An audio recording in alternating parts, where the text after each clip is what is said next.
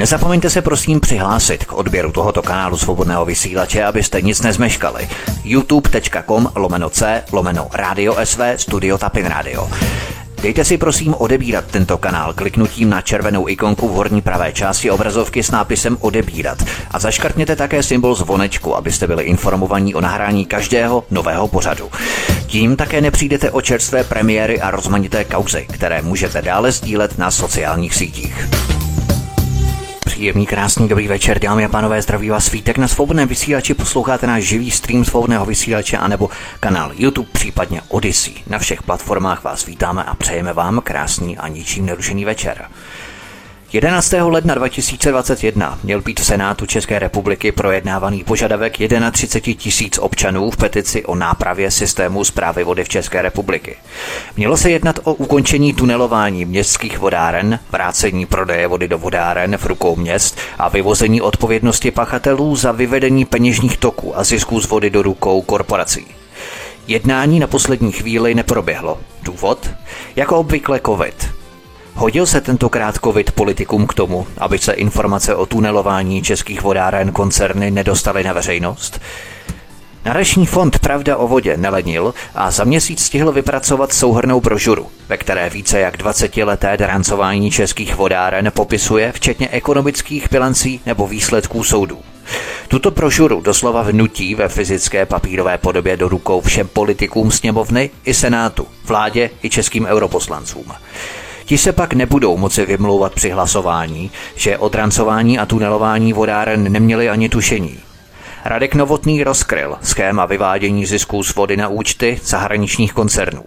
Dokonce se mu podařilo zvítězit u Ústavního soudu a přinutit nižší soudy, aby nadřízený soud ve svém rozsudku respektovali. Po dvaceti letech máme i my jedinečnou možnost, jak pohnat politiky k odpovědnosti. Pokud nás nechtějí poslouchat, vyřídíme si to s nimi u voleb. My víme, jaké informace mají politici, politici zase vědí, jaké informace máme my. Ze situace už nemohou vykličkovat a schovat se. Jací politici pracují pro nás a jací pro koncerny. Je čas na inventarizaci politiky před podzimními volbami. A já už u nás vítám inženýra Radka Novotného, zakladatele nadačního fondu Pravda o vodě. Radku, vítejte, hezký večer. Hezký večer. Než se dostaneme k oné brožuře, která bude ústředním bodem, tématem našeho rozhovoru, musíme si především říct, jaký byl vůbec začátek toho, že tato brožura vůbec vznikla. Protože ta brožura, kterou dostanou nejenom všichni čeští politici, fyzicky papírově do svých rukou, ale i formou datové schránky všechna česká města nad nejprve na dvacet tisíc a potom nad pět tisíc obyvatel, tak tato brožura by nevznikla jen tak sama o sobě, ale předcházela jí jedna velmi podstatná událost. Petice, kterou podepsalo dnes už třicet dva tisíc lidí. V úvodu jsem zmínil, že se jedenáctého ledna dva tisíce dvacet jedna mělo v Senátu konat veřejné slyšení na základě petice tehdy třicet jedna tisíc občanů. Čeho se to veřejné slyšení v Senátu mělo týkat, nebo co tam mělo zaznít? Dívejte, záležitost se týká samozřejmě systému prodeje vody v České republice, kdy evidentně, a to si myslím, že každý občan ví, cena vody nám roste, jsme na cenách západní Evropy. Současně v odvětví ku podivu stále chybí peníze, nebo se to aspoň tvrdí, a schází peníze jak na řešení problematiky čistoty vody, obnovy trubek, tak i záležitosti, které souvisí se suchem, případně se zadržením vody v krajině, kdy sice poslední rok nám pomohl, ale to neznamená, že těch předchozích pět let nebylo problematických.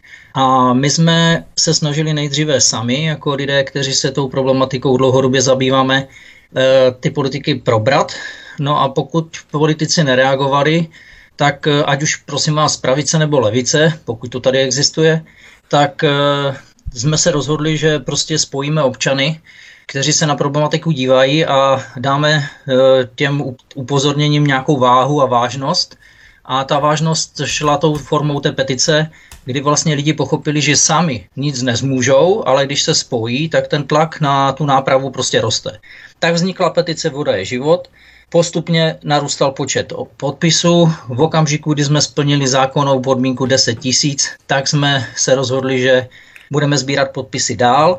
aby ta Vážená. důležitost té petice byla větší. Jo. A pak jsme ji teda podali do, do Senátu a v, v okamžiku, kdy jsme byli v Senátu, tak jsme předpokládali, že dojde k tomu, že prostě senátoři dostanou zaprvé zásadní informace, které evidentně nemají, a pak se podíváme na obsah té petice, kde je nějakých deset principů, které ten systém napravují. No a stalo se to, že jsme zjistili, že veřejné slyšení, sice oficiálně je nazýváno veřejné slyšení, ale reálně bylo znemožněno účast veřejnosti a zástupců médií. Dobrá, k tomu se samozřejmě dostaneme, to je velmi důležité, ale já jsem chtěl jenom lidem předeslat, co na tom slyšení mělo konkrétně zaznít v rámci tedy té petice, protože na to veřejném slyšení mělo vystoupit celkem jedenáct osob, které jsou obeznámené s problematikou tunelování a drancování českých vodáren více jak dvacet let. Kdo všechno tam měl vystoupit, jenom telegraficky? Dívejte, my jsme, my jsme uh, vybrali nějaký počet lidí, kteří kolem, kolem té problematiky vody těch dvacet let nebo patnáct let, každý podle vlastního uvážení a vlast, těch, těch, toho životního příběhu chodí. A vyšlo to na to, že to bude řádově jedenáct lidí, kteří jsou taková kostra, která se tady uh, v nějakou dobu v tom vodárenství angažuje. Těch zástupců by mělo, mohlo být klidně víc, protože k tomu mají i další lidé co říct, ale vybrali jsme prostě jedenáct, jo? A požádali jsme a brali jsme, že prostě když se bude dělat nějaký, nějaké jednání v tom Senátu, tak že nás osloví, řeknou, kolik lidí bychom navrhovali nebo ko, koho bychom tam chtěli, aby tam vystoupil, aby ty lidi a ty senátory informoval. No a následně se ti senátoři díky tomu prostě dozví, řekl bych, široké spektrum informací z různých pohledů, což pro ně může být jenom přínosné. No a následovalo to, že se nejdřív objevilo to, že tam má být jenom šest lidí, že, že, ať prostě, že tady je korona, že, že je prostě problém, tak jestli bychom neposlali seznam pěti lidí, tak, jsme, tak já jsem prostě vzal, napsal jsem pět lidí teda z toho, s tím, že jsem samozřejmě bral, že to je nešťastné, ale chápal jsem, že tady je nějaké omezení. No, ale když přišla pozvánka, tak na pozvánce prostě jsme byli čtyři, jo, to znamená místo šesti, já a pět, jsme byli čtyři. No a v okamžiku, kdy jsem požádal, že místo jednoho, který v dané chvíli, v daném termínu nemohl se zúčastnit, prostě přijde někdo jiný, tak mi bylo řečeno, že nepřijde, protože by se zvyšoval počet účastníků, což je samozřejmě matematicky nesmysl. No a tím jsem začal e, trošku být nedůvěřivý v rámci toho, co vlastně probíhá, protože pokud mám za dvacet let předat někomu zkušeností, mám k tomu prostě lidi a z jedenácti se dostaneme na šest a ze šesti na tři a ze tří potom vlastně na, na dva, te, když nepočítám teda sebe, tak, tak prostě se mi to zdá divné, že není o ty, o ty informace zájem. No a v tu chvíli, vzhledem k tomu, co za těch dvacet let kolem vodárenství vím, tak už v tom hledám záměr, jo, protože... Samozřejmě, tady protože... je velmi obtížné, aby se člověk nestal paranoidním v určitém pohledu, ale chtěl jsem se zeptat ten klasický obligátní důvod, protože COVID nebyl zpočátku tak úplně jasný, ale začínaly se tam promítat zajímavé zákulisní nátlaky na snižování počtu osob, které tam měly vystoupit a nakonec se to z jedenácti lidí zredukovalo tedy nepouhé tři, protože na tom základě vy jste zkonstatovali, že se této šaškárny nebudete účastnit a vaši účast jste odvolali na základě ne, to, toho snižování lidí. Rozumím otázce, to je trošku, to, to, tak, to tak postupně gradovalo, jo? To právě nepřišlo tak, že by přišel papír, na kterém bylo e, něco napsáno úplně jednoznačně. Nejdřív to začalo právě tím, že, že máme COVID, prosím vás, pošlete seznam pěti lidí. Potom přišlo e, to vysvětlování si, když nemůže jeden, proč nemůže druhý.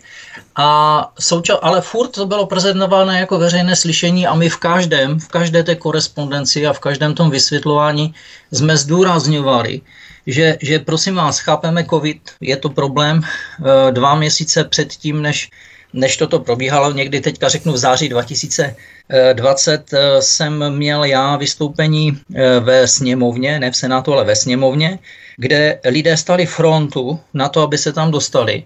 Bylo, trvalo to, bylo to ohledně nevymahatelnosti práva, já jsem tam měl nevymahatelnost práva v rámci vodárenství.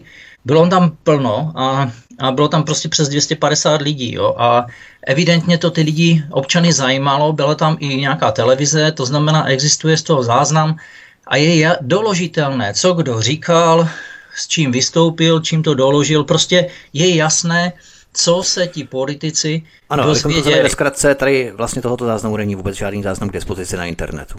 No a tady, tady to mělo proběhnout právě, já jsem bral, že tohle jednání je úplně, úplně ideální, když úplně od samého počátku bude zdokumentováno, co my těm politikům vlastně předkládáme, aby nikdo nemohl vykládat, že chceme třeba něco znárodňovat, že jsme nějací šílení komunisti, kteří prostě se tady zbláznili, nebo že už je všechno vyřešeno, nebo že, že prostě proč to řešíme, když už to řeší ministerstvo a tak dále. Prostě vždy, vždycky ty, ty lidé, kteří z toho profitují, samozřejmě budou vykládat právě opak toho, co je za stav, jo, to je jasné.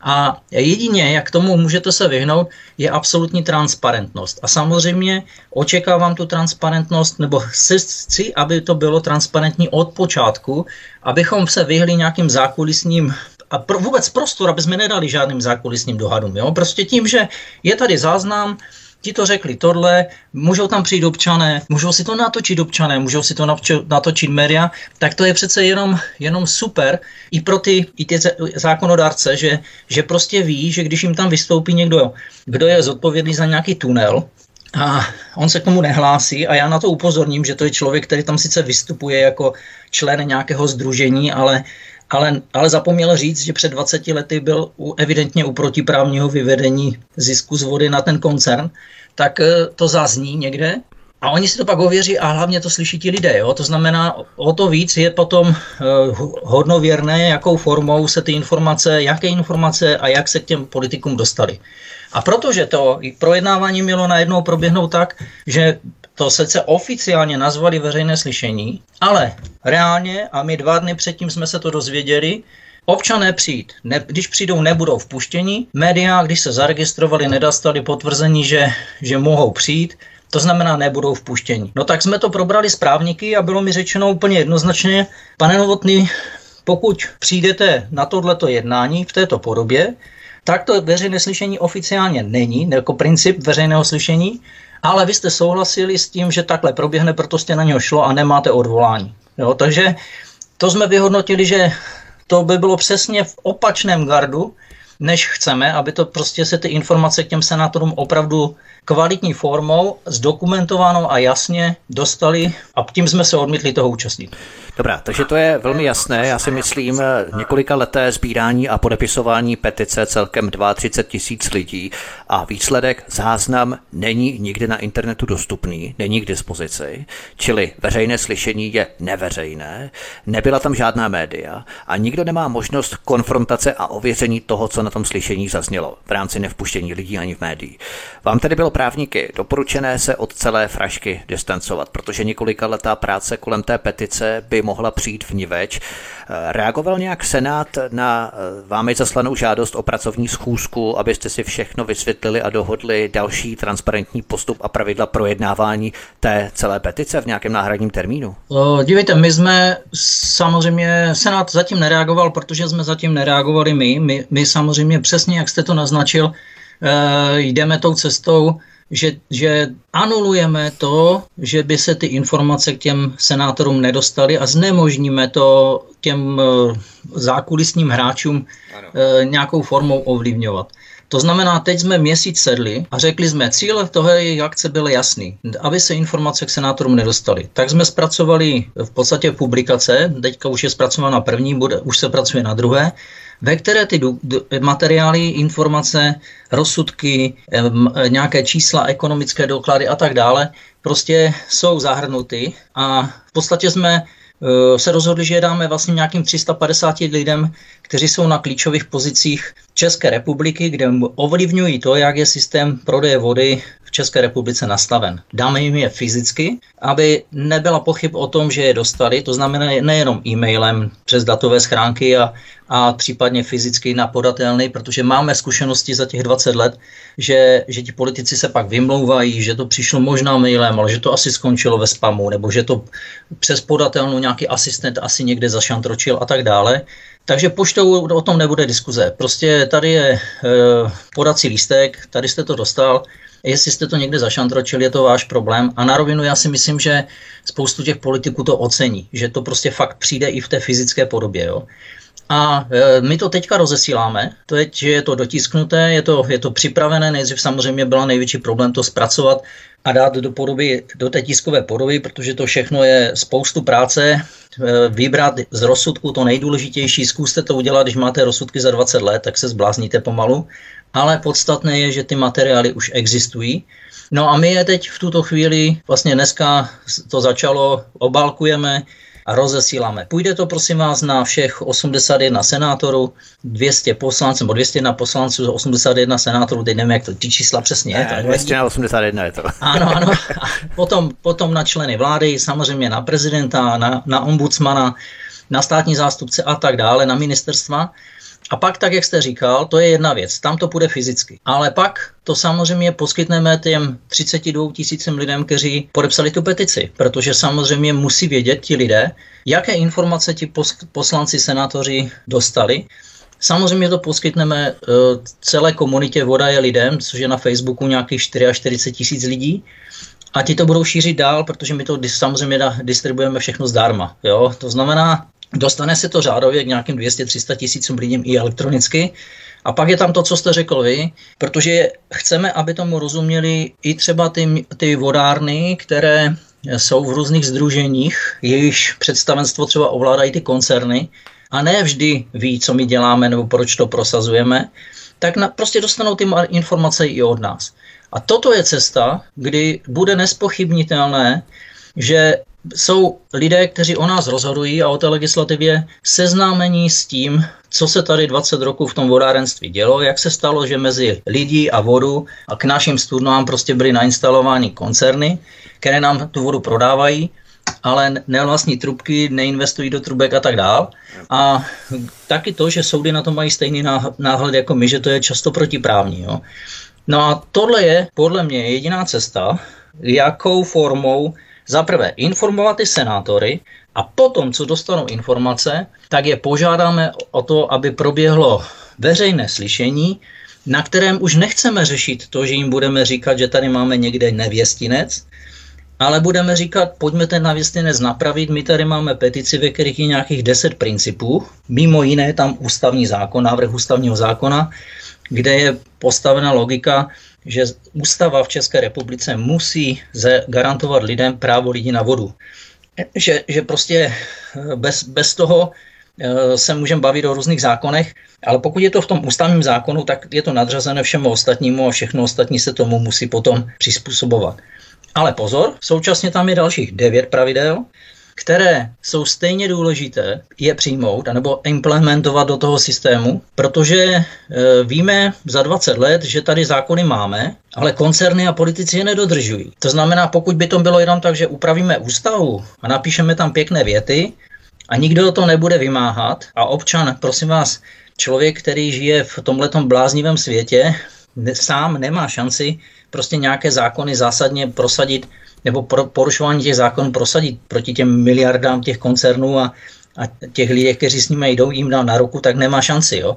Takže proto musí k tomu být přijatých i těch dalších devět principů, které vlastně znemožní to, aby ty koncerny prostě si z toho tady dělali vlastní dojnou krávu, zjednodušeně řečeno. Je nám všem úplně jasné, že politici si ze zákonu a i vlastně z ústavy vytvářejí trhací kalendář a že respektují vlastně zákony, které se jim hodí a které se jim nehodí, tak oni nerespektují, ale po občanech vyžadují, aby je respektovali. To je takový paradox, nejenom tady v České republice. Nicméně, abychom to nerozmělňovali, my se tady dostáváme na samotný začátek nápadu, se kterým jste přišli, protože díky tomu, že vlastně neproběhlo to veřejné slyšení v Senátu, tak vy jste přišli s náhradním řešením a to je právě publikace této první brožury, kterou bude následovat samozřejmě druhá brožura, třetí a tak dále, to nebudeme předbíhat. Když tím pádem politici evidentně nechtěli slyšet tvrdá fakta o tunelování a drancování českých vodáren zahraničními korporacemi, koncerny jak dvacet let, vy jste tedy přišli s nápadem sestavit brožuru, ve které nejenom tento problém pojmenujete, protože ve druhé brožuře budou zahrnutá i konkrétní jména zločinců v uvozovkách, no, ani i bez uvozovek, kteří jsou v žoldu koncernů, mají s nimi sice uzavřenou smlouvu, ale zároveň sedí v českých vodárnách a podílejí se na tunelování zisků z vody, takový trojští koně bychom je mohli nazvat, na účty zahraničních koncernů. Ale důležité je hlavně to, že pokud by se to veřejné slyšení v Senátu konalo, tak ta brožura by vlastně nikdy nevznikla a je to jakoby náhradní řešení, které donutí politiky konečně poslouchat, protože díky tomu slyšení by to takový efekt nemělo. Ale ještě předtím, než se zaměříme na obsah té brožury, tak technicky, jak chcete opravdu zabezpečit, aby nejenom senátoři, ale všichni politici tou papírovou fyzickou brožuru ve fyzické podobě dostali do svých rukou, převzali ji, protože i když to zanesete do podatelny, ani tak vlastně nemáte žádnou jistotu, že se potom ve finále nevymluví na to, že to asistent zřejmě kam si založil, zašantročil a proto hlasovali tak, jak hlasovali, protože ty informace od vás neměli. Takže jak chcete mít zaručeno, že politici opravdu tu brožuru fyzicky do svých rukou převezmou? Jednu drobnost upravím a odpovím. Jo? Drobnost upravím v tom, že si nemyslím, že by politici, teď mluvím o Senátu hlavně, jo? Že, by o, že by politici v Senátu ty informace nechtěli. Oni vůbec neví, že nějaké informace existují. Já si osobně myslím, že to je hra zákulisních hráčů, kteří, kteří ovlivňují proces, jakou formou se ta petice nějakou jo, probíhá, jak, jak je. A samozřejmě COVID se dá zneužít k čemukoliv. To víme oba ve všech záležitostech, které se týkají vlastně peněz, tak dneska zazní slovo COVID a zdůvodníte tím všechno. Jo. Mě se, ale právě proto, aby jsme, to, aby jsme k ním ty informace dostali, tak uh, jsme prostě řešili dobře, tak to dostanete, já jsem ajkiďák, když mi někdo řekne, že, že prostě na mě vystartuje, tak já tomu uhnu a vrátím mu to vlastně i s tou jeho energií zpátky. To znamená, cíl byl, aby informace nedostali. Kdybychom tam přišli, tak, tak stejně fyzicky dostaneme prostor každý třeba deset až patnáct minut, tak si to spočtěte.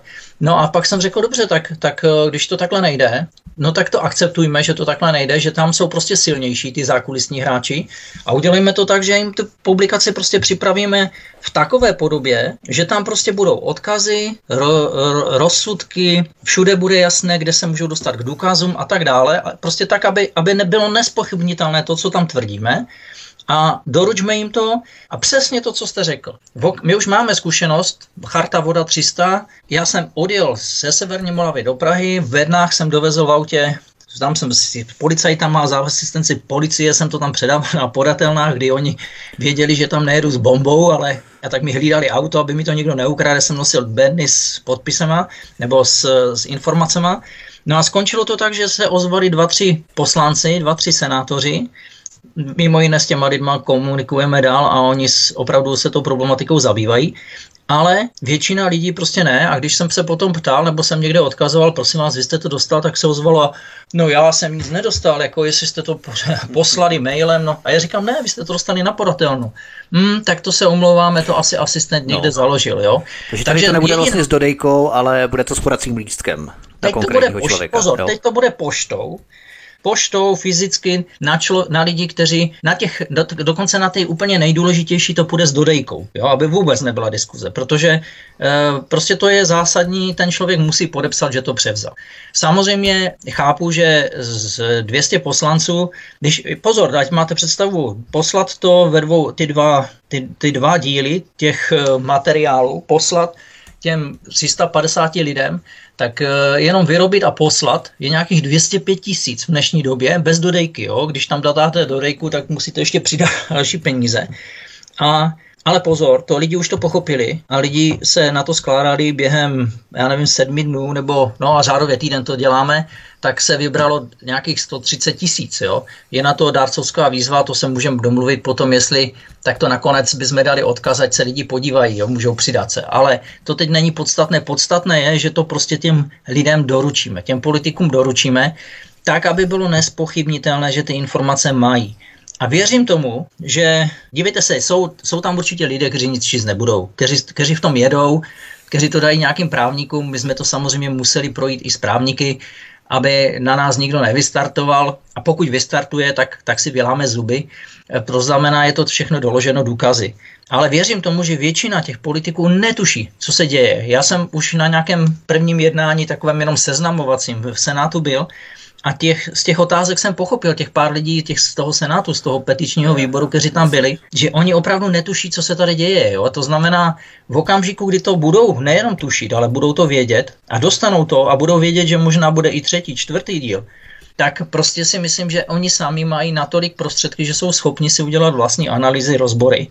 a dojdou ke stejným závěrům, k jakým jsme došli my. Prostě českou vodu si umíme prodávat sami. Pokud to má být veřejná služba, tak je nesmysl, aby to bylo tak, že lidé zaplatí úplně všechno na vstupech, to znamená od přehrad začínaje, trubky pokračuje, dodávku vody, vyčištění vody, odvod vody a tak dále. Všechno zaplatí. No a na konci, kde, kde platí, tak to platí soukromníkovi, který to nevrací zpátky do toho odvětví. Jo? Tak to ne všechno z toho prostě vrátí do toho odvětví. To znamená, tohle se musí zacyklit, tak jak je zacyklený koloběh vody, tak se musí zacyklit peníze ve vodárenství. Ano, ano, ano. A jinou cestou prostě to nepůjde, pokud ti politici to nebudou chtít pochopit.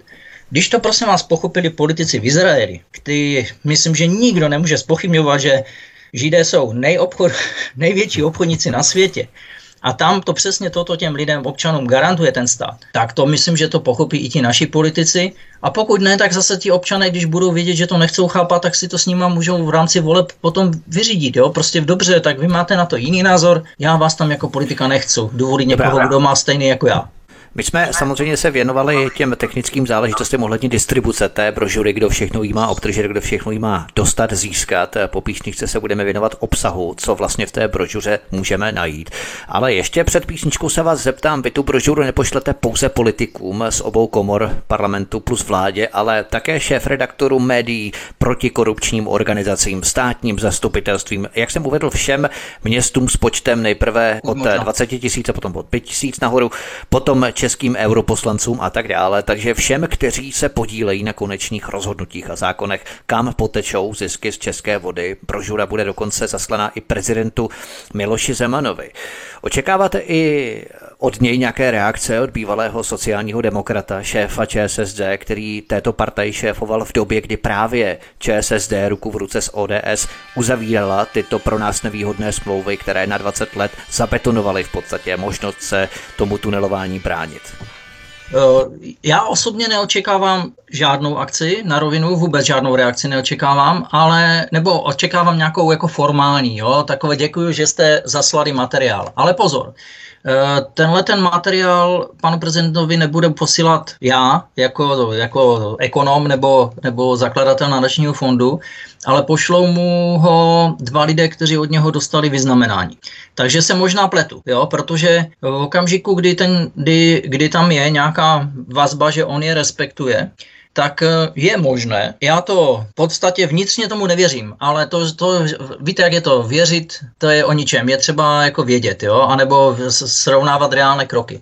Tak proč? Rozhodně si neuděláme to, že bychom mu to neposlali, protože já něčemu nevěřím. Prostě pošleme mu to, pošlou mu to lidé, kteři, kteří od něho převzali vyznamenání s, takovou nějaký, s nějakým apelem, ať se na tu problematiku podívá, protože na rovinu on e, v době, kdy já jsem, já jsem teď nedávno dělal takovou inventuru ČSSD e, v rámci vodárenství, protože samozřejmě to, co se teď poslední dobou děje, tak je, je vysloveně ukázka toho, že, že se politika změnila v podstatě ve, ze služby občanům a státu na to, že máme jediný cíl, a to je prostě vyhrát volby, to znamená zůstat u moci a u peněz a u veřejných zdrojů, a vůbec nás nezajímá, jak ten systém bude fungovat pro další generace, prostě nic takového, všichni jdou jenom vyhrávat volby, jo? Takže slibujou, rozdávají, nebudeme rozebírat. Ale co se týká sociální demokracie, tak Miloš Zeman jako prezident odešel z vedení strany někdy v roce dva tisíce, dva tisíce jedna, dva tisíce dva, tak nějak, teď, teď, ale myslím, že se moc nepletu. A po něm to tam převzali e, někdo jako pan Palas, pan Špidla, pan Gross, pan Paroubek, pan Sobotka. To znamená, to on už v tu chvíli dokonce seděl na Vysočině a, a v podstatě se z politiky úplně stáhnul. A potom jako prezident, v podstatě i, i když se stal prezidentem, tak ty pravomoce má z hlediska tohoto odvětví jakýkoliv prezident jako omezené, ten, ten nemá výkonnou moc. Ale proto si myslím, že by zareagovat mohl, jo? Jakože tu šanci je třeba mu dát. Zcela otevřeně nic zásadního nečekám, ale ale možná se pletu a budu rád, když se budu plést. Inženýr Radek Novotný, zakladatel nadačního fondu Pravda o vodě, je hostem u nás na Svobodném vysílači. My si zahrajeme písničku a potom se už vrhneme na samotný obsah této brožury, která přijde postupně všem českým centrálním politikům. Hezký večer, příjemný poslech. Písnička je za námi, od mikrofonu vás zdraví Vítek. Naším dnešním vysíláním Svobodného vysílače nás provází inženýr Radek Novotný, zakladatel nadačního fondu Pravda o vodě. Ty brožury budou celkem dvě, nebo minimálně dvě, potom přijde i třetí díl a tak dále. To samozřejmě je ještě ve stádiu přípravy, ve stádiu zpracování, ale abyste politiky nezahltili, vy jste ty brožury rozdělili na dvě menší. Kolik má každá z těch brožur stran? Dívejte se, ten materiál je členěný v nějaké logice a každá má sto stran.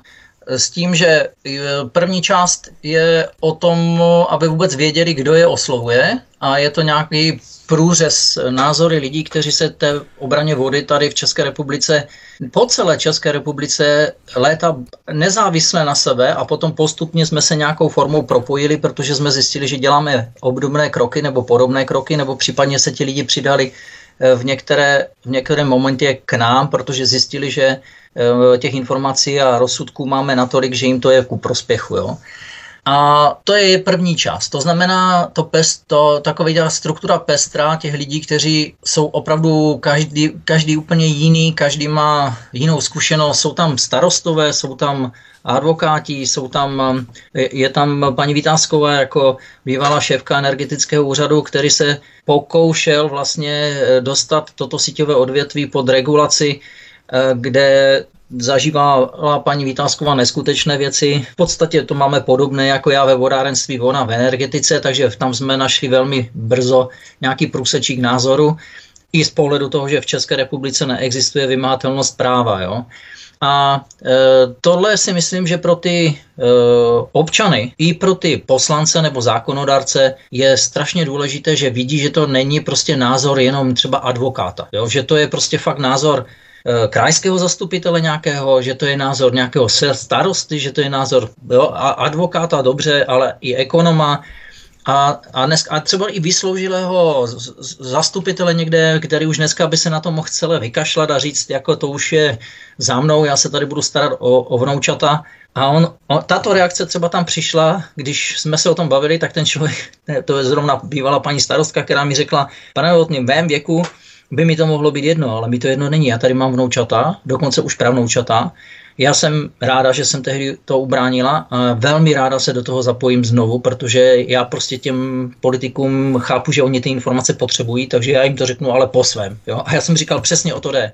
Mimo jiné je tam i novinářka Jana Lorencová, se kterou spolupracuju dlouhodobě, vlastně ještě od dob, kdy ona byla sama poslankyně, kdy dostala ode nás, ode mě, dostala tehdy Chartu Voda tři sta. Ona byla jeden ze dvou poslanců, který reagoval, přečet si to, začal se zajímat, od té doby spolupracujeme a když si to začala víc studovat, tak mi řekla, pane Novotný, to je L T O, jak vyšíte. To je opět důkaz o tom, že stát v podstatě vidí, že se tu děje něco protiprávního, asi na tom zase nějakci lidé z toho systému parazitují, profitují, a prostě je to, je to jenom více rafinované, je to samozřejmě kvalitněji připravené. Něco no, podobného, jako řešila Jana Lorencová v devadesátých letech ohledně lehkých topných olejů. To bylo to prvoplánové, divoké. Teď samozřejmě se určitým způsobem skonsolidovala ta mafie a dělá to velmi rafinovaněji, sofistikovaněji. Ale než se dostaneme k tomu obsahu té příručky, ta brožura v podstatě je rozčleněná pro různé typy politiků i lidí na pět sekcí, kdy pokud někoho zajímá příběh, přečte si příběh. Někdo zase ulétává na číslíčkách ekonomice, tak si pochrochtá na číslíčkách. Jiní zase rádi chroupají rozsudky, soudní rozsudky, tak si budou bahnit v rozsudcích. Prostě každý si vyhledá tu část, která je mu blízká. Je to tedy dobré pro všechny skupiny a to je právě důležité, aby si nikdo nemyslel, že třeba tomu nebude rozumět, anebo že bude mít nějaké problémy se zpracováním těch údajů, protože je to na něj příliš jaksi náročné z pohledu těch judikátů, z pohledu soudu, z pohledu ekonomiky. Vůbec ne, každý si tam vlastně může najít tu svou sekci, která je mu nejbližší. To jste vystěl přesně na rovinu, strukturu toho jsme právě konzultovali hodně, hodně. My, my jsme na tom pracovali teďka skoro dva měsíce na těch materiálech. Jo? A samozřejmě jsme chtěli, aby to bylo srozumitelné, aby to bylo pestré, aby tam bylo prostě, já řeknu, barva duhy, jo? To znamená všechny barvy duhy. E, na rovinu někoho fakt čísla nezajímají, prostě ale nejenom pocitově říká, proč by u mojí studny měl stát prostě někdo, a to je úplně jedno, jestli to je cizinec nebo prostě Čech, nějaká firma, která mi z ní bude prodávat vodu. Já si tu vodu umím vytáhnout sám a prodat sám, jako, nebo dodat sám, že? Takže, takže někomu, kdo funguje jenom v této logice. Další jsou lidé, kteří zajímají prostě taková, řekl bych, normálně stát, vlast, surovina, e, prostě logika toho, voda nepatří prostě do rukou cizinců, o to se vždycky bojovalo, kdo to ovládl, tak ten ovládl všechno. E, dneska se to, to téma prostě je obrovské, už to vidíme, kolik lidí prostě po světě vodu nemá a bude hůř, jo. Pak jsou tam lidé, které to zajímá profesi, profesně, to znamená vodaři, kteří najednou zjistí, že že prostě tady se něco e, statisticky kontroluje, máme tady nějaký institut benchmarkingu a já říkám vždycky těm lidem, kteří mě na, tady z tohohle toho se snaží ukamenovávat, já říkám, prosím vás, vy máte, víte, víte, jak to je, vždycky se říká, je velká lež, malá lež a statistika, jo. Můžete mi říct, jak v té statistice evidujete to, kolik z těch provozních společností je v rukou soukromých firem protiprávně, když tady proti tomu nikdo kromě nás ty žaloby nepodal. Vy je evidujete v nějaké škatulce, ale ta škatulka, je, tam jsou neoprávněně, oni tam vlastně nepatří. To znamená, jako vy, k čemu taková statistika je? Jenom k tomu, aby zastírala prostě skutečnost, protože pak se to tváří, že v rámci těchto čísel je to v pořádku. Ano, v rámci těchto čísel je to v pořádku, ale, ale máte, evidujete tam subjekt, s tím mojím autem jezdí někdo, kdo, kdo ho nevlastní dokonce. Jako jo? Takže statistika, že neporušuje zákon a jezdí po městě padesát, je fajn, ale sedí v ukradeném autě, jo. Jo, takže ty, a touhle formou, touhle formou si myslím, že pro tyto lidi e, může být e, ta informace najednou to, že oni prozřou, protože oni si myslí, že, že my jsme nějací blázni, kteří prostě tady přišli s tím, že, že všechno je špatně. Já říkám, ale my s tím autem umíme jezdit sami, my nepotřebujeme, aby v našem autě někdo jezdil. Jo? Takže a podívejte se na ty vodárny, které jsou v rukou měst a obcí. A pozor, nám se podařilo v roce dva tisíce pět, šest, sedm, tím, že jak jsme informovali, nebo hodně jsem to dělal tehdy já, tak pomoct e, řadě regionům ty vodárny ubránit. A máme díky tomuto srovnání, že tady máme prostě vodovody, kanalizace Pardubice, Náchod, Hradec Králové, Hradec Králové v rukou koncernu, Pardubice, Náchod v rukou městských vodáren. Vyinkasovali daleko víc dotaci z Evropské unie na obnovu infrastruktury, daleko víc investovali a mají cenu vody nižší než, než, tyhle, než, ta, než ta soukromá, nebo ta, která byla prostě dle mého názoru protiprávně vyvedena do, prostě do rukou koncernu. Rozhodně na základě lží teda, jo. To znamená, to znamená, tohle si myslím, že ty čísla jsou pro tyto lidi důležitá. A pro matematiky jednoznačně. Pak jsou tam lidé, kteří jsou oborově zpráv ze soudu, že? Prostě někoho zajímá, prosím vás, co to tu melete, ukažte mi rozsudek. Tak já mu ukážu. A on je překvapený. To jsme na rovinu na to narazili taky v, na tom jednání v tom Senátu, v tom petičním výboru poprvé, kdy se tam velmi rozumně zeptal jeden senátor, na rovinu jméno, nevím, ne, že bych si to nechtěl zapamatovat, ale nezapamatoval jsem si ho, který je z O D S, a ten mi říkal, pane Novotný, jak by měl znít takový rozsudek, který říká, že ten koncern se k tomu dostal protiprávně. A on říkal, ne, jak by měl znít, mu říkám, my ho máme, já vám ho přečtu.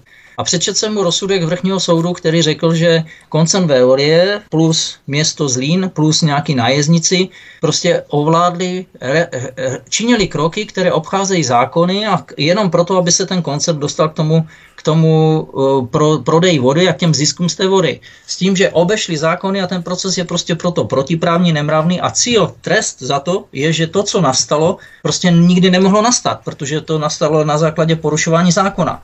A on na mě vytřeštil oči a říkal, to my vůbec nevíme, že nějaký takový rozsudek existuje. Jo? Takže tam je tato váha těch rozsudků. Jo? Proto já jdu tím, že jsem prokopal celou dvacet let. Prosím vás, já jsem netušil, že budu bojovat dvacet let s českou justicí. Já jsem myslel, že budu bojovat jenom s darebáky.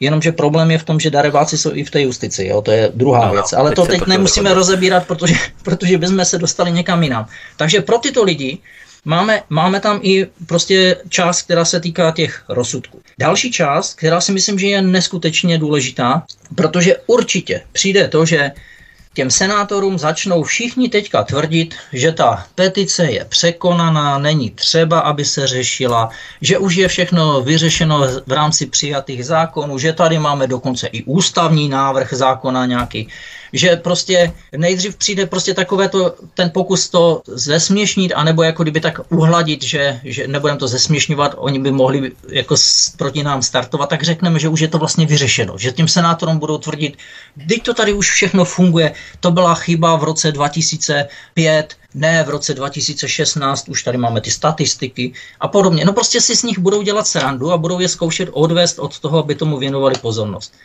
A budou to dělat, prosím vás, lidi z těch různých vodárenských sdružení, které, které jsou s nějakou formou propojeny nebo, nebo ovládány přes nějaké představenstva nebo nějaké ty, těmi koncerny, to je jasné. To znamená, v podstatě jsou to lobbistické organizace, které sice kdysi vznikly a oborově rozhodně tomu rozumí, tomu odvětví, ale oni dneska fungují víc, protože jsou ovládány těmi koncerny, tak fungují víc jako, jako prostě lobbistická skupina, která hájí zájmy těch soukromých provozovatelů. Jo?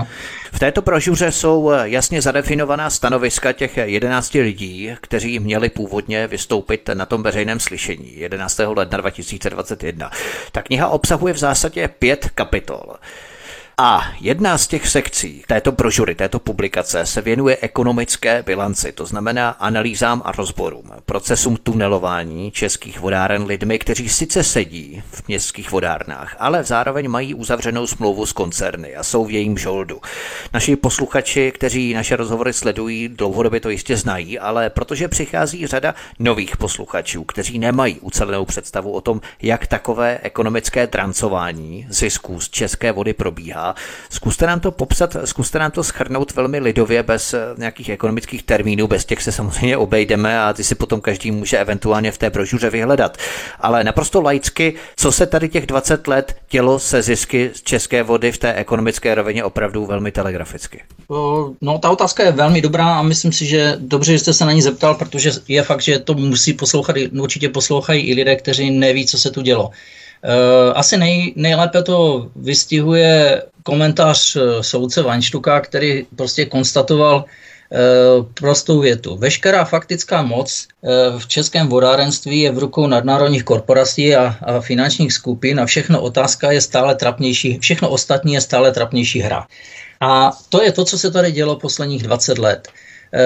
Fyzicky se to sice tvářilo, že, to, že ty vodárny mají v rukou města a obce, ale koncern přišel s tím, že tenhle ten systém úplně obešel, zajistil si to, že nejdřív ovládal městské vodárny, potom, do nich, potom z nich vyházel lidi, kteří, kteří bránili tu vodu v rukou měst, nasadil si tam svoje lidi a ti jeho lidi potom přišli s tím, že uh, uzavřeli s koncernem nějaké smlouvy na třicet let a a zisky začaly téct prostě e, na stranu zahraničních subjektů. Neříkám, že ve všech regionech, ale v řadě regionů se o to pokusili a v některých regionech to proběhlo touhletou cestou. A my jsme to napadli u toho soudu, protože to považujeme za nemravné, protiprávní a v podstatě je to, je to zrada, protože samozřejmě se na tom podíleli i ti politici. Jo? Někdo říká vlastní zrada, já myslím, že spoustu lidí, kteří to poslouchá, budou spíš u toho druhého termínu. No a Co, co se týká těchto informací, tak se podívejte na média a vlastně nikdo o tom neinformuje. A když za, se zamyslíte, tak jak je možné, že zahraniční koncert infuje ministerstvo, informuje ministerstvo zemědělství, že, že proč se připravuje rozdělení dvou městských vodáren a ministerstvo zemědělství nereaguje tak, jak je možné, že vy, ten, že, že vy něco tam vlastně děláte, vy tam, vy tam nemáte žádné postavení. A ministerstvo zemědělství na to zareaguje tak, že napíše, doplňte do toho, prosím vás, tyto dvě věty a je to v pohodě. Jo? Takže to je prostě absurdní. Pak už je otázka, jestli ministerstvo zemědělství funguje jako ministerstvo zemědělství nebo ministerstvo koncernu. Jo? A to je to, na co v té publikaci, v tomto díle, co tam nejenom dokládáme a že, že na to upozorňujeme, ale že se to tu prostě dvacet let děje. To je na tomto špatné a je třeba, aby ti zákonodárci to věděli, protože je jasné, že ministerstvo zemědělství se bude tvářit, že nic takového neproběhlo. Dobrá, tak tedy to je ta ekonomická rovina. Ve zkratce si lidé tedy mohou přečíst v té brošuře, jak peníze z české vody končí v soukromých rukou místo českého vodárenského odvětví, kde pak ty peníze scházejí. V další sekci této brošury rozebíráte závěry soudů. Celá tato situace vypadá, jako by koncerny měly monopol na justici, dokázali si uplatit všechny články toho řetězu, to znamená policii, státní zastupitelství, soudce, placené právníky, svoje lobbysty, část politického spektra. Ale vy jste předvedli a ukázali, že když se do toho pořádně zakousneme, je možné jejich zdánlivý monopol zvrátit, že ta situace není vůbec beznadějná. Jaké soudy a s kým konkrétně se vám podařilo vyhrát? Také zkusme co nejkratší formou. Rozumím. Uh, dívejte, logika je prostá. Uh, městská vodárna, pokud ji někdo protiprávně ovládne, tak asi není důvod uh, a tak chce rozhodovat a ono rozhoduje tím, že ovládne to představenstvo a to představenstvo začne pořádat mimořádné valné hromady, kde se snaží jako kdyby vytvářet dojem, že to je všechno legální, když to schválila valná hromada. Jo? A uh, v tu chvíli my jsme vysloveně šli po tom, že dokládáme soudům, že ty válné hromady, které něco schvalovaly, že, že to prostě byly komploty, které byly organizované proto, aby tomu dali zdání le, jako legi, legita, uh, legitimity. Jo? Mm. A uh, to strašně dlouho trvalo těm soudcům, než to pochopili, to je jedna věc. Druhá věc, pozor, to jsou ve, z devadesát devět procent jsou to žaloby proti, proti vlastně těm městským vodárnám, ale ty městské vodárny byly v rukou koncernu anebo, nebo soukromých subjektů a kolaborujících politiků. Takže, takže protože se to dělo po celé republiky, republice, tak jsem prostě rozhodl, že nemám, nejsem multimilionář a nemůžu si dovolit prostě to rozjet po celé republice, tak jsem vybral jeden pilotní projekt České, v Čechách a jeden pilotní projekt na Moravě. A řekl jsem, je mi jasné, že lidé v Praze nebudou se zajímat o, o Moravu. A, a naopak, jo, prostě známe, jak to tady u nás funguje. A šel jsem důsledně potom prokázání té protiprávní činnosti v jednotlivých letech v těch vodárnách, to znamená podávali jsme žaloby na neplatnosti těch valných hromad, které něco v úvozovkách legalizovali. A oni nelegalizovali, protože se prokazuje, že, byli, že, že usnesení byly přijaty protiprávně. A tím, že nejsou splněny nějaké zákonné podmínky, že nebyl souhlas valné hromady k uzavření nějaké smlouvy s koncernem, tak je jasné, že pokud to bylo v tomto případě na Moravě nebo v Čechách, tak to bylo samozřejmě i v dalších případech, kde to probíhalo nemlich stejnou cestou nebo je trošku s drobnýma úpravama. A tím jsme prosekali celou tu cestu k tomu, že vlastně dneska, když se do toho opře ministerstvo nebo politici nebo vláda, tak nemusíme kupovat ty vodárny, nemusíme kupovat ukradené auto zpátky. Prostě auto nám musí vrátit, jo. A to, to je zjednodušeně samozřejmě trošku nadnesenou formou, ale myslím si, že té logice každý rozumí. Protože pozor, dneska se už rozjíždí takzvaný, já tomu říkám, tunel na konci tunelu. Jo? To znamená, při, my vám to vrátíme, ale zaplatíte nám za to půl miliardy. A já říkám, vy jste si protiprávně z toho vytáhli miliardu. Vy jste to protiprávně ovládli, díky tady protiprávnímu, evidentní protiprávnímu jednání, které ty soudy potvrzují, a vy po nás chcete miliardu nebo půl miliardy, vy byste měli se omluvit českému národu, vrátit peníze a prostě eh, pokud možno co, s, s nějakou pokorou odejít z České republiky s tím, že, že prostě eh, pokus o, o něco, co tady bylo legalizováno, skončil fiaskem. Jo? A ne, že odejdete ještě s balíkem peněz v batohu, jo? To je přece nesmysl. To odvětví je podfinancováno, miliardy skončily v cizině a ještě my budeme platit sto miliony. Jestli někdo něco bude platit, tak ti, kteří to, jsou za to zodpovědní. To znamená ty politické strany, které jsou za to, ta, ti by to měli, pokud teda někdo bude něco chtít kupovat za půl miliardy, ať to zaplatí politici. Proč by to měli platit občané, prosím vás? Dobrá, v rámci těch rozsudků, které jsou součástí té brožury, vrátíme se tady k roku dva tisíce devatenáct a ke čtyřem rozsudkům, které jste potom vyhráli v rámci nejvyššího soudu, který musel respektovat rozsudky nebo doporučení vlastně nadřízeného ústavního soudu. Jenom opravdu telegraficky, jaké tedy soudy jste vyhráli? A s kým? O, tak tady je to v případě dvou vodáren, to jsou ty pilotní projekty. To je V A K Kladno-Mělník, vodárny Kladno-Mělník a Vodovody kanalizace Zlín. A logika toho byla prostá, tam, tam se od roku dva tisíce dva jsem upozorňoval na to, že Česká spořitelna najatá nájezdníky a za ním stojícím koncernem tady prostě protiprávně skupuje městské vodárny a v podstatě tvoří prostor pro to, aby se z těch městských vodáren vyvedli zisková aktiva na soukromý subjekt.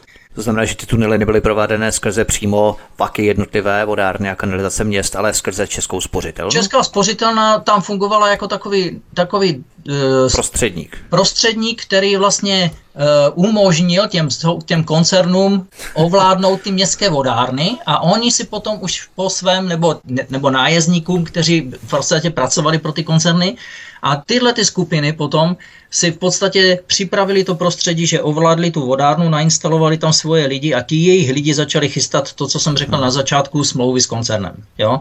Hmm. A tohle je věc, kterou ten soud sedmnáct let nebyl schopen rozhodnout. Musel jsem dojít čtyřikrát k ústavnímu soudu. Dokonce i tak daleko to došlo, že e, ti soudci toho nejvyššího soudu nás deset roků skoro odmítali vůbec to posoudit, jo? Že, že nám řekli, že to není zásadní otázka, otázka zásadního právního významu a že, se, že v souladu tady s tímhletím nějakým jejich rozhodnutím e, už se na to kdysi dívali, což samozřejmě byl, nebylo pravda. My jsme potom došli k tomu ústavnímu soudu.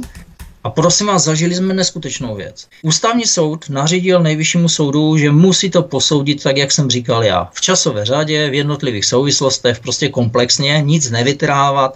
A prostě, a pokud to takhle posoudí, tak stejnak dojde ke stejnému závěru, jako už došel spolkový soud v Německu. Jo? To už jim tam naznačil. A víte, co udělal ten nejvyšší soud? Z těch deseti bodů, kterým nařídil udělat ten ústavní soud, udělal tři a řekl, no, když vezmeme v potaz tyto tři body, tak vlastně ten pan Novotný nemá pravdu, zjednodušeně řečeno. No tak šla na to další ústavní stížnost, no a tam už to potom teda i ty ústavní soudce namíchlo, protože ti ústavní soudci řekli, že toto vypadá jako akt soudní zvůle.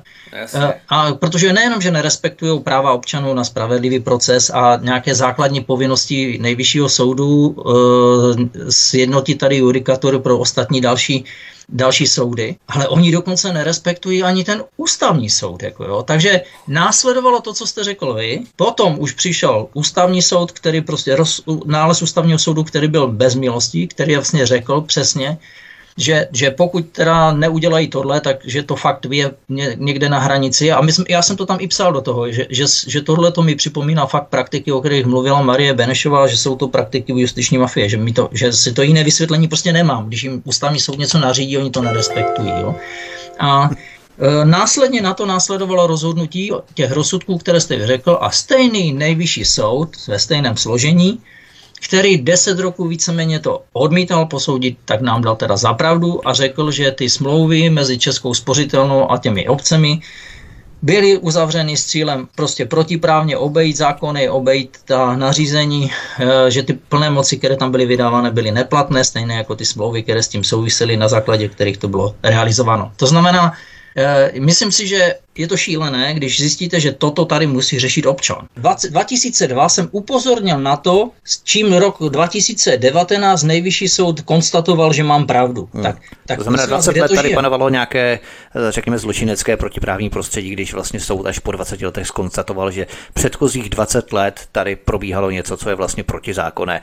Teď kdo vlastně těch dvacet let tomu člověku nahradí. Čili ve zkratce opět v sekci soudních rozhodnutí této brožury si lidé přečtou o tom, jak se k české vodě a k prodeji české vody koncerny dostaly protiprávním jednáním politiků, případně dalších organizovaných skupin. My si zahrajeme písničku a potom se vrhneme do dalších sekcí a poslední části našeho rozhovoru. Od mikrofonu vás zdraví Vítek a spolu se mnou je tu inženýr Radek Novotný, zakladatel Nadačního fondu Pravda o vodě. Hezký večer, pohodový poslech. Svobodný vysílač je vaším společníkem dnešní večer. Od mikrofonu vás zdraví Vítek a naším průvodcem je inženýr Radek Novotný, zakladatel Nadačního fondu Pravda o vodě. My si povídáme o brožuře, o prvním díle s celkem zatím tří připravovaných dílů brožury, která bude distribuovaná fyzicky v papírové podobě všem českým politikům ohledně tunelování a drancování českých vodáren a vytahování zisků z vody na účty zahraničních koncernů. V další sekci této brožury, kterou dnes v našem vysílání probíráme, citujete prohlášení francouzského koncernu Veolie, která prohlašuje, že ovládá městské vodárny, které si rozdělí na ziskovou část, ta jim zůstane, to je ta koncová část, která vydělává, a ta druhá prodělečná část, do které se musí investovat na opravy a údržby potrubí a čističek, tak tato část zůstane městu, čili opět klasické tunelářské schéma, Koncern si ponechá jenom výdělečnou část a městu připadne ta prodělečná část, která je ztrátová. Co je to za prohlášení Veolia a do jaké doby se to prohlášení datuje? No, tohleto je záležitost, která byla publikována koncernem Veolia v roce dva tisíce tři pod názvem Obchodní a rozvojová strategie Veolia v České republice v časopise Vodní hospodářství. A je to snad poprvé a myslím, že naposledy, co, e, co, si, co tady Veolia prostě v tomhletom materiálu popsala reálně, co se v tom vodárenství děje. Jo. Myslím si, že e, to je jeden z důkazů, který mimo jiné provedl ten, provádějí ty soudy, jo, kde, kde prostě Veolia přímo píše, že, že nákup akcí vodovodu kanalizace prostě byl realizován proto, protože stát neumožňuje realizovat provozní model, no tak jsme se rozhodli to zrealizovat jinak. Jo? A e, to, je, to je vlastně důkaz, který já si myslím, že je v podstatě smrtící, protože je to přímo materiál jejich, který popisuje, co oni udělají. Oni tam píšou, my to vrátíme, vrátíme vám trubky a vezmeme si provoz. Je to prostě standard, takhle to funguje, my to takhle děláme. Jo. To znamená, je, samozřejmě je to přiznání toho protiprávního stavu a ti soudci, když si pak vyhodnotí v souvislosti s těmi dalšími důkazy, no tak to, to už mají velice jednoduché. Už to není nějaké tvrzení někoho o něčem, ale je to prostě reálný materiál, který dokresluje ty ostatní důkazy, které potom tam někde chodili, kde, kde to bylo napsáno, my chceme koupit vaše akcie. Ale, ale tady je přímo napsáno, že žádné akcie, že koupili akcie jenom proto, aby se dostali k těm peněžním, trž, jako těm peněžním tokům. Jo? To znamená, toto prosím vás nikdo ze zastupitelů v letech dva tisíce až dva tisíce pět nikdy nikde neslyšel, že, že schvalují, ne, že schvalují prodej akcí, tím pádem odpovědnost celou přenést na soukromý subjekt. Oni schvalovali prodej akcí s tím, že ten soukromý subjekt si z toho vytáhne to, co generuje zisky. A, a vše, celá odpovědnost zůstane zase na těch městech a obcích, to znamená na občanech. A to je, to je podle mě úplně zásadní. A pozor, je to zásadní proto, že my jsme tenhle materiál posílali na ministerstva od roku dva tisíce tři, kdy to bylo vydané, informovali jsme a současně ministerstvo zemědělství vědělo, že tohle to platí a hlasovalo na těch valných hromadách ve prospěch toho koncernu. To mi hlava nebere. Tam vlastně jel úředník, který měl pověření hlasovat nebo se zdržet toho hlasování, on hlasoval ve prospěch toho koncernu. No to je, to je další část, další kapitola, o které se tam potom asi budeme bavit, jak se chovalo k tomu ministerstvo zemědělství. Ale podstatné je, že vlastně tady Veolia někde klidně publikuje oficiálně nějaké stanovisko, které prostě je její, jasně tam říká, ovládáme, řešíme, provozní model je nemožný realizovat, tak ho realizujeme jinou formou. Jo? Hmm. Ten materiál jsme tam samozřejmě doložili, A, a na rovinu tam, tam je to při, jako příklad na dvou, ale já jsem schopen v rámci důkazů, které máme, je, že, že tady nějaký projekt Čechy a projekt Morava se prostě rozjel po celé republice. To znamená, Uh, oni touto formou prostě fungovali, ta Česká spořitelna, jako kdyby ten, ten to dobré jméno, které ona do toho vložila, tak uh, ta prostě zhloupla ty zastupitele po celé republice, jo? V řadě, v řadě regionu, ne po celé republice, ale v řadě regionu. Na tom je otřesné to, že v podstatě tato organizovaná zločinecká skupina v rámci mafie, která ovládá české vodárny a vytahuje z nich zisky, tak se to týká nejenom vody, ale v podstatě veškerých energetických odvětví a nejenom jich, týká se to samozřejmě zdravotnictví, zemědělství, dopravy a tak dále. Všude jsou v podstatě už zabetonované pozice za těch desítky let, za několik dekád po revoluci, tak se tu ukotvily mafie, které si rozparcelovaly ta jednotlivá odvětví a v podstatě je ovládají úplně, úplně stejně, jako je na té vodě. My tady řešíme pouze vodu, ale ten problém je samozřejmě komplexnější a týká se veškerých odvětví v rámci takzvaných ekonomických hospodářských mafií. Skupin, organizovaných skupin, které si vlastně rozebraly jednotlivá odvětví a ta ovládají. Nicméně lidé i zastupitelé tento stav znají, tyto praktiky se odhalují velkou měrou díky vám, díky Nadačnímu fondu Pravda o vodě. Snaží se s tím politici teď ještě před tou brožurou na úrovni měst, myslím, nějak skoncovat, něco dělat, nebo pozorujete tendence ten stav zamaskovat předstíráním, jak jim to vadí, ale ve skutečnosti to napojení na zahraniční koncerny ještě více zašmodrchají tak, aby to tak nebylo do očí, aby to nebylo patrné, prostě klasická hra na schovávanou práskaného svinského politika a trouby občana, který na to jenom nevěřícně hledí.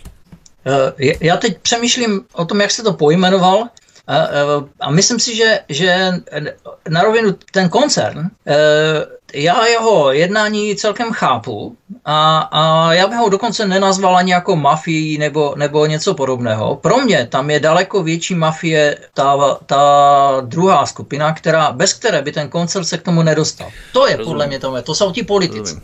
Protože Te, prosím vás, ten koncern... Samozřejmě ten koncern platí, nebo respektive jsou napojení. Na, to jo, na ale, ale chápete, jestli, jestli vy s tím koncernem půjdete nebo nepůjdete e, do Holportu, to je vaše rozhodnutí a vy jste v postavení, kde když nepůjdete, tak ten koncern prostě nic nedokáže, jo? Ať, ať už vykládá, co chce.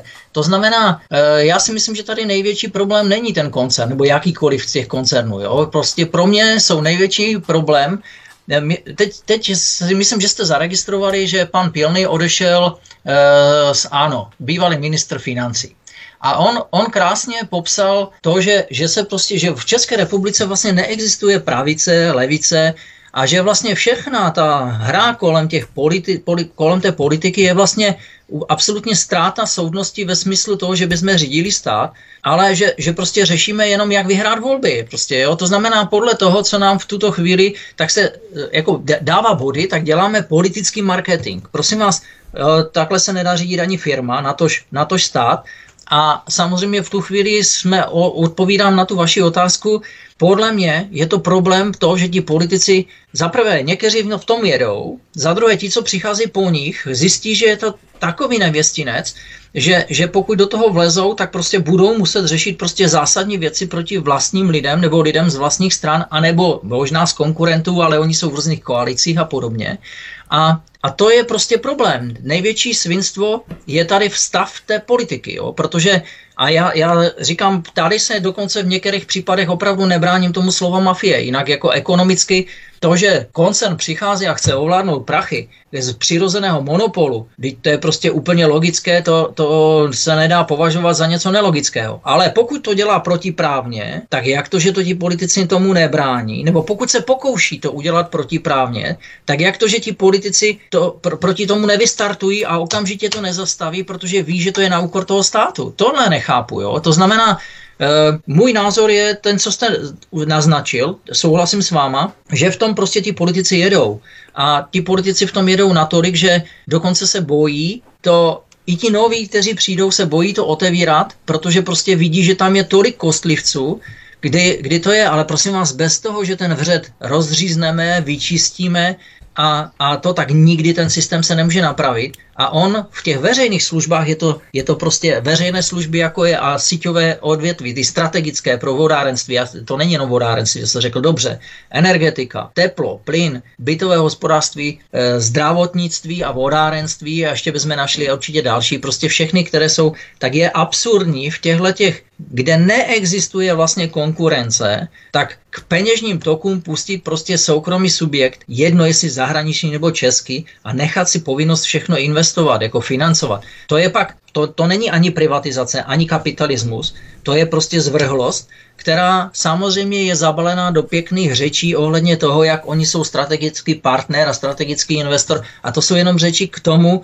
aby ten politik neinformovaného voliče zmátořil na to, že prostě ho tam navolí a on tam potom rychle odsouhlasí a po čtyřech letech zmizí a vleze do nějakého orgánu koncernu a tam spokojeně dřímá a chrochtá. Jo? Takže tohle je třeba zastavit.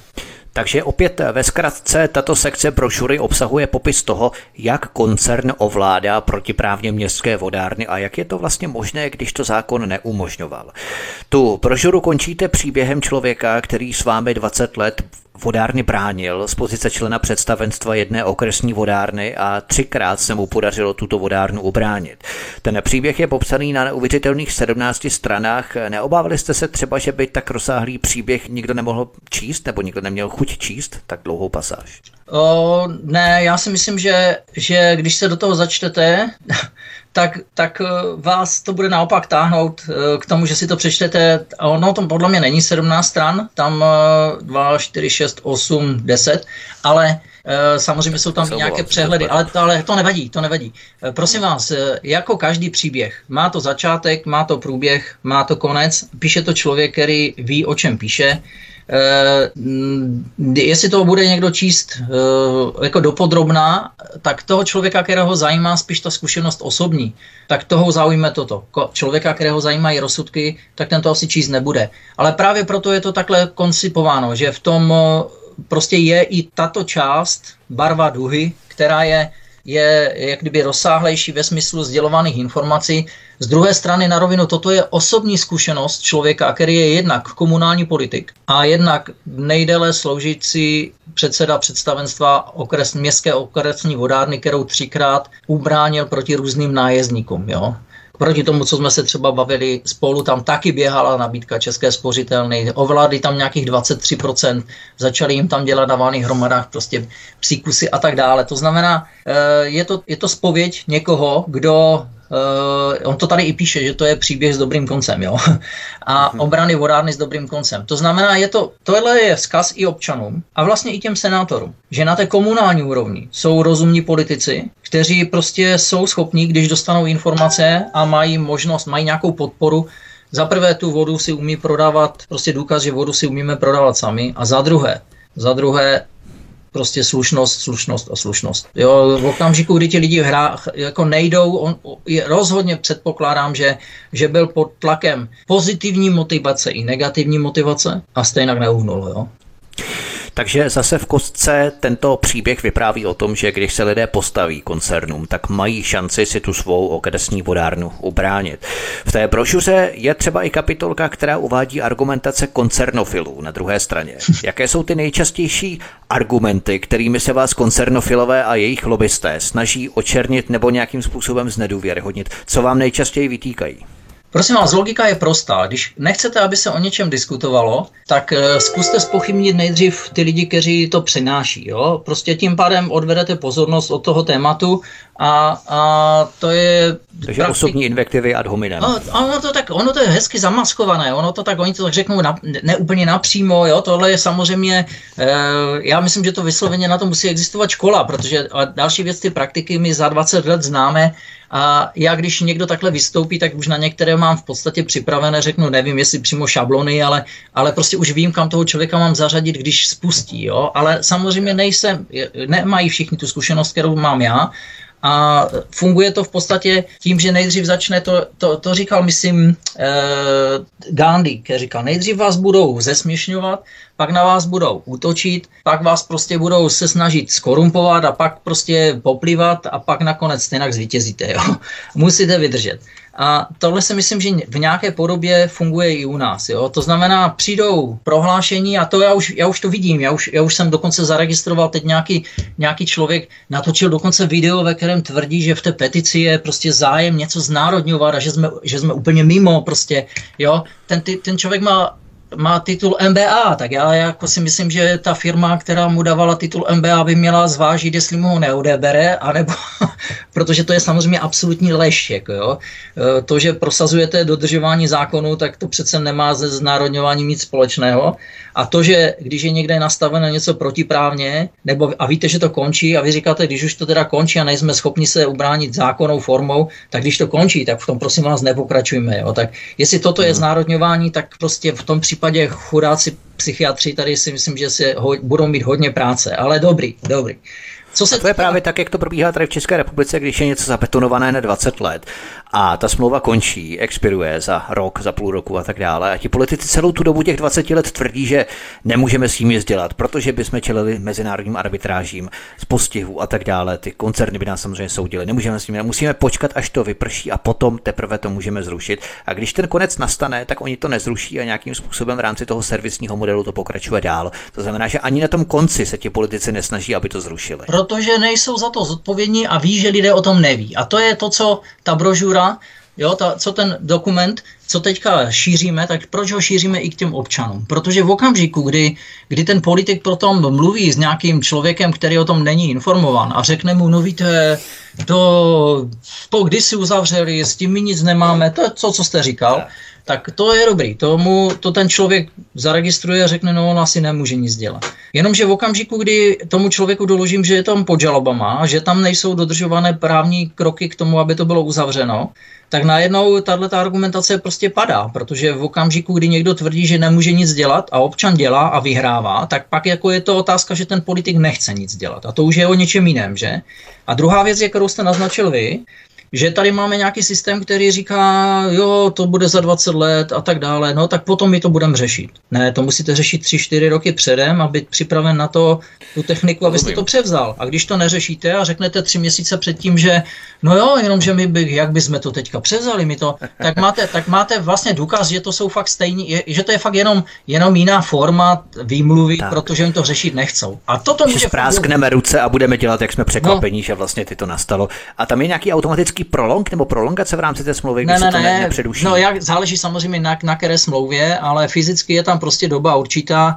A jsou tady už, prosím, prosím vás, příklady, kdy, kdy třeba teďka Šumperk se vrací do, do prostě městská vodárna, už je dneska e, prodaná ta provozní část, která původně patřila městu, pak ji převzal mm. koncern Suez a teďka i koncern Suez vrátil nebo prodal zpátky městu, jo, to znamená, nebo městské vodárně. To znamená, e, je to, samozřejmě, že to technicky šlo. Když to šlo technicky dostat do rukou koncernu, tak to jde technicky převzít z rukou koncernu.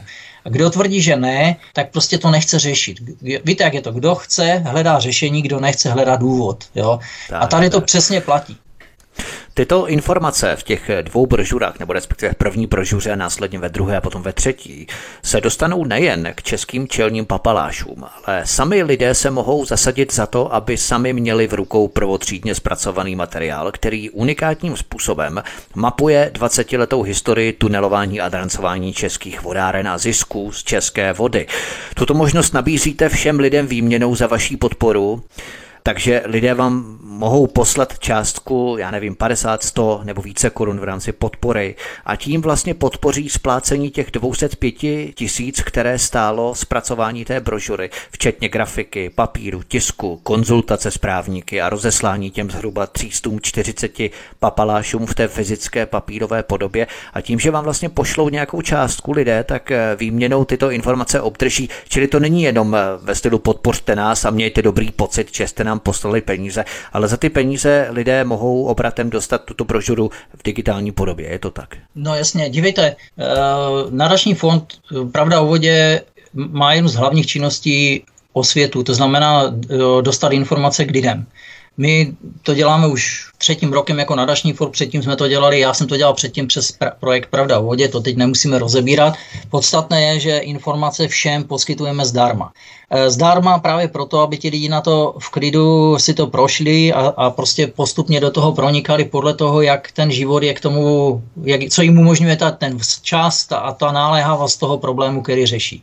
Tady je to tak, že v podstatě jsme oslovili lidi, kteří podepsali petici, protože na rovinu já si osobně myslím, že kdybychom vlezli do toho chomoutu, toho projednávání formálního, bez záznamu, bez ničeho, tak už dneska o žádné petici neslyšíte. Jo? Prostě v dané chvíli by to bylo v situaci, kdy formálně jednání proběhlo, my jsme vzali na vědomí, že, že nikdo by neřešil, jestli, jestli to bylo veřejné slyšení, nebylo veřejné slyšení, my jsme souhlasili, protože jsme přišli a, a v dané chvíli, jak chcete potom senátorům něco posílat, když petice je víceméně ukončena, jo, nebo tak. Už byla projednána. To znamená... To byla možná taková léčka, taková past připravená. Jo, jo takhle jsme to vyhodnotili a myslím si, že ti právníci, ne, myslím si, právníci nám dali za, za pravdu, jo, že řekli, prosím vás, u soudu nemáte nikdy žádné odvolání v okamžiku, kdy jste souhlasili, prostě jste přišli, projednali, takhle to proběhlo. A vy jste, když jste nesouhlasili, neměli jste tam prostě jít, nebo jste měli protestovat. Takže my jsme nejdřív protestovali a když to pokračovalo, tak jsme nešli. Já, to, já jsem to několikrát slyšel od soudců, jo, vy jste na té valné hromadě byl, dal jste protest? Já říkám, samozřejmě, tak nám ho předložte jako důkaz. Tak jsem vytáhl protest a ten soudce zamrkal a říkal, jo, tady ten protest je, tak co vykládáte, že tam, že tam na té valné hromadě byl a tím souhlasil. On tady přímo na té valné hromadě protestoval proti tomu průběhu. Jako jo. A v tu chvíli ten soudce najednou změnil tu, tu optiku, protože zjistil, že já opravdu kontinuálně od roku dva tisíce na něčem trvám a nikdo se tím nechtěl zabývat, anebo dokonce, že šli proti těm protestům a tak dál. A tady to bylo podle mě úplně stejně procesní záležitost stejná. To znamená, toto teďka chceme udělat, a ne, že chceme, my to uděláme, jo, a vím, že to ti lidé, kteří podepsali tu petici, je to třicet dva tisíc lidí teď v tuto chvíli tu dárcovskou výzvu, budu rád samozřejmě, když se přidáte, tak je tady prostě darujme výzva, já, va, já vám pošlu odkaz a poprosím, ať to tam potom přečtete. Nebo dáte jako text asi, jo, jako nějaký... My to tam umístíme přesně jako no. Text do popisu pořadu, jo? Poutávek.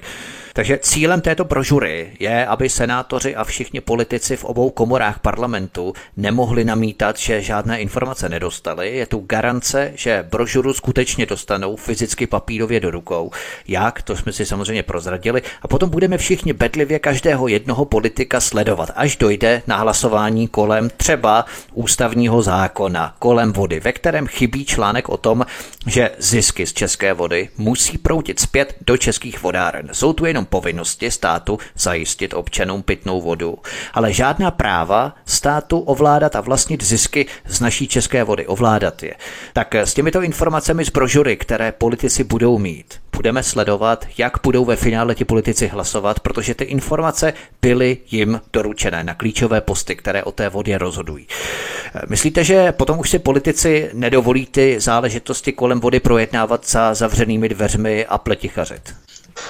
Dívejte, já si osobně myslím, že velmi to omezí schopnost zákulisních hráčů ovlivňovat to, jak, jaké informace se k těm politikům dostanou, a tím pádem v okamžiku, kdy je dostanou ty informace, tak tím pádem s nima manipulovat ve smyslu tím, že všechno je v pořádku. Prostě najednou se bude vědět, že to v pořádku není. Jo?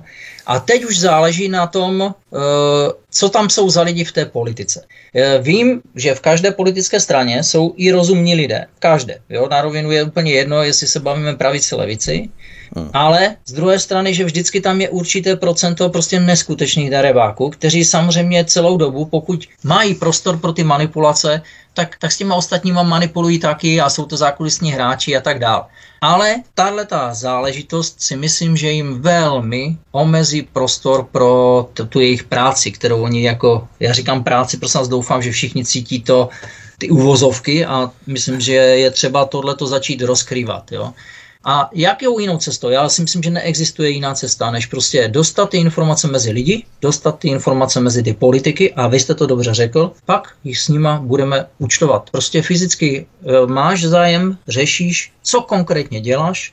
Dobrý, jsou tady volby, tato strana jenom mluvila, nic nedělala, nazdar. Přichází další, která mluvila, a, ale pozor, už tady je nějaký návrh, v návrhu je tam i to, že budeme kontrolovat peněžní toky a zisky z vody, že o tom budeme sami. A je to tady, no výborně, tak ty jsi pro mě volitelný, jo. A pak si myslím, že v tu chvíli, protože voda se týká všech, takže to může velmi omezit, a v dané chvíli je tu ještě jeden apel, a to je apel, který si myslím, že je důležitý, který bych možná i nakonec rád řekl. Vysvětlil jsem, proč, proč jsme nešli do, sen, do poslanecké sněmovny, proč jsme šli do Senátu, přestože víme, že Senát jako mezi občany nemá zrovna dobrou pověst, jo. Můj názor je jasný. Poslanecká sněmovna je natolik svázaná různýma politickýma dohodama, koalicema, a jako tam se podpoříme a tam se podpoříme a potichu vás tak, podpoříme a tak dále. My vám zvedneme ruku pro to. Jo, že, že tam prostě každý z nás, každým se a Pepík s Lojzikem, i když má vysačku takovou nebo takovou, stejně chodí na badminton nebo na tenis, nebo prostě spolu jezdí na jachty. Když na golf, no. No, nebo na jachty, jo. Tak, že, že tam vlastně, pozor, já mluvím teďka o takových těch, těch šedých eminencích, jo, nemluvím samozřejmě, jo. I, jsou tam i rozumní poslanci, to je bez diskuse. Jezdí na hory s Janouškem, teď jsem viděl fotografie Romana Janouška, jak je na horách, no, odsouzený. Vidíte, vidíte. Možná s ním. Aha, tak, tak jsem neviděl, ale podstatné je, že, že předpokládám, že tady je prostě menší pravděpodobnost toho, že tam budou lidé, kteří budou schopni něco v tomhletom, v téhleté džungli něco ovlivnit. O, i o, opět o tom mluvil krásně v nadevetečku pan, pan Pilný, který říkal, vstal jsem a zeptal jsem se, prosím vás, kde je tady pravice? Říkal tady, tady, že není pravice prostě v, v naše složení. A říkal, je to napříč politickým spektrem, včetně ANO, je tu chaos, je tady nevěstinec a všechno jediné se zvrhlo na to, prostě jediný cíl je vyhrát volby, nikoho nic jiného nezajímá. Jo? Takže tohle jít s peticí, pojďte dělat pořádek do tohoto prostředí, je podle mě zbytečné. To je ztráta času. Ale ten Senát funguje jako nějaká záklopka. Já tam komunikuji s některými lidmi od toho roku dva tisíce osmnáct šestnáct, kdy jsme dávali tu Charta voda tři sta a ozvali se někteří lidé. A, a na rovinu vím, že jsou tam i někteří senátoři, kteří bránili ty vodárny, jo? Kdysi e, pan ze Vsetína... E, Jan Čunek. Čunek, ano. Tak třeba ten Ježíš bránil V A K Vsetína, sám jako veřejně konstatoval, že se ho pokusili několikrát uplatit a tak dál. E, pan Kučnár, to je velmi slušný člověk, e, který je tady z, z Moravy, velmi dobře ví, co se tady děje kolem Úherské Hradiště. a taky tomu brání a tak dál. Takže těch lidí tam je víc a oni nejsou tak politicky svázaní v těch dohodách a myslím si, že jsou tam i odborníci ve svých, ve svých oborech, kteří nebudou chtít, když dostanou informace, mít na sebe nálepku prostě nějakého, nějakého uklízeče, zametače a podobně. To je jedna věc. A druhá věc, já věřím, že tam jsou i lidi, kteří fakt chtějí, aby ta republika tady fungovala jako záklopka. A je to tak postaveno teďka takhle. Buď si na tom ten Senát vlastně buď to pochopí, tu problematiku, a uchopí to a, a pomůže nám s tou nápravou. A pak podle mě u lidí obrovsky vzroste jeho prestiž, protože se ukáže, že jako záklopka funguje. A nebo to neuchopí. A zákulisní hráči prostě to nějakou formou smetou. Tím si nepomůžou, protože my budeme pokračovat samozřejmě dál v tom informování a v růstu te, těch lidí, kteří o tom budou chtít ten, prosazovat ten návě, ten, tu nápravu. Ano, ale ztratí ale, ten společenský kredit. Ale ten kredit, který teďka jako nemají valný a na, jestli, jestli prosím vás na druhé kolo senátních voleb přijde dvanáct až šestnáct procent lidí, tak je to o něčem to vypovídá. A v okamžiku, kdy lidi budou vědět, že, že jsme ty senátory informovali, tak zaprvé buď budou volit teda potom lidi, kteří předem řeknou, že to budou řešit, pak takový lidi budou mít přednost v tom v těch volbách a ty lidi si je budou volit. To už konec konců stejně nějakou formou jako nadační fond tomu pomáhá, protože tam, kde my, my konfrontujeme názory jo, před volbama těch, těch, co mají zájem o ty hlasy, a ptáme se na vodu a, li, a lidem to radíme, tak v tu chvíli to prostě ten kredit absolutně srazí dolů, který jako v tuto chvíli na, je na dvanáct až šestnáct procent. A to si myslím, že ti senátoři taky vnímají, jo? Když to vemu jako, jako i jejich prospěch, nejenom ten vodárenský prospěch, ale i ten jejich prospěch, který z toho můžou mít. A já věřím tomu, že když vemu sněmovnu a senát, tak ten senát je lepší instituce pro to, aby to tady jako záklopka zafungovalo. A to, co navrhujeme, prosím vás, není žádné, žádná utopie, to je kompilát toho, co funguje v tom Izraeli, v tom Německu, v tom Francii, samozřejmě plus to, co nám tady odhalili ty soudy. A myslím si, že nikdo soudný, kdo, kdo nás poslouchá, nebude mít problém s tím, že pro prodej české vody žádné nadnárodní korporace, ani soukromé, ani cizí, ani české, nepotřebujeme, má to být veřejná služba. Je to záležitost, kterou vždycky zaplatí nakonec člověk, občan, a ten systém musí být nastaven pro toho občana a ne pro korporace nebo překupníky nebo oligarchy. To znamená, v Senátu dominují spíše osobnosti, zatímco v té nižší komoře poslanecké sněmovny se hlasuje spíše podle toho stranického klíče a ty osobnosti jsou tam spíše v zákrytu, jak si. Díky tedy této brožuře budou politici pod absolutní kontrolou veřejnosti, protože my lidé víme, jaké informace dostali a politici zase zpětně vědí, že my lidé máme stejné informace, jako mají oni. Takže šachmat už nebudou moci ze situace vykličkovat, vybruslit a na nic se vymluvit. Tím vstupujeme v podstatě do další fáze, kdy politici vědí, že čím více lidé mají informací, tím hůře se jim bude manipulovat, manévrovat. A dostali jsme je vlastně do pozice, kdy je kontrolují úplně všichni. Pokud bychom uzavřeli celý tento náš rozhovor, kdybyste měli možnost účastnit se toho veřejného slyšení v Senátu, které se mělo konat jedenáctého ledna tento rok a nakonec se tedy nekonalo, tak byste vlastně nikdy nedostali, neměli šanci senátorům ta fakta přednést v takovém rozsahu a do takových detailů. Čili to je ten důsledek, kdy oni si mysleli, že různými obstrukcemi to téma rozmělní, rozleptají, zrelativizují. Zatímco tohle je ještě daleko účinnější, efektivnější metoda, než by bývalo bylo to samotné celé slyšení. To si musíme uvědomit a tímto způsobem se Nadační fond Pravda o vodě rozhodl, jak si postupovat. A vstupujeme tedy do další fáze, protože vám se podařilo uspět u Ústavního soudu, výš už se prostě dostat nemůžete. Dokonce v roce dva tisíce devatenáct se vám podařilo vyhrát u Nejvyššího soudu, který vám dal po deseti letech po ústavních stížnostech nakonec za pravdu.